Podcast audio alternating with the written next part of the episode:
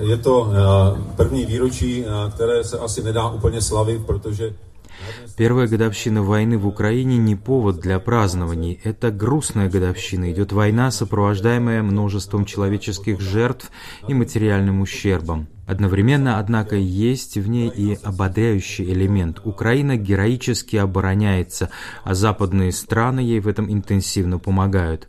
Президенту Путину удалось добиться абсолютно противоположного результата, чем он замышлял. Украина ощущает себя единым народом гораздо в большей степени, чем раньше. Произошло также сплочение Запада, а россиян в большинстве стран цивилизованного мира считают варварами. Вред, нанесенный Путиным своей собственной стране, превышает все, что имело место до сих пор.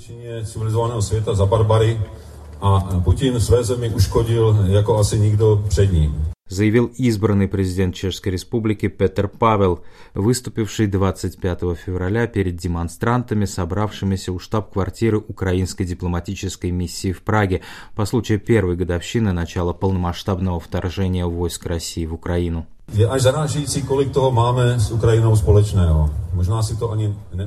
Возможно, что мы этого и не осознаем в полной мере, но с Украиной у нас чрезвычайно много общего. И речь идет не только о Закарпатье времен возникновения Чехословакии. Поражает сходство между событиями 1938-39 годов в наших судетах и сегодняшней ситуацией в Украине.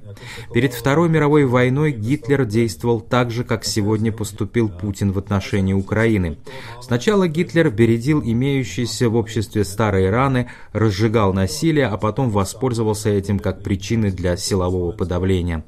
В отличие от нас тогда, Чехословакии, хоть и объявивших мобилизацию, но так и не ставших защищаться, сегодняшняя Украина героически обороняется по сию пору, за что заслуживает колоссального уважения. За то си myslím, si zaslouží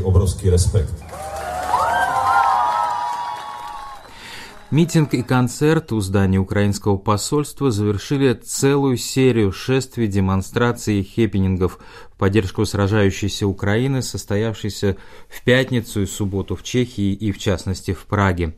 Демонстрации прошли на столичных Староместской и Вацлавской площадях. На площади Республики развернута панельная выставка, созданная при участии Пражского российского антивоенного комитета. А перед зданием российского посольства объединение Капутин провело символическую казнь двухголового хищника.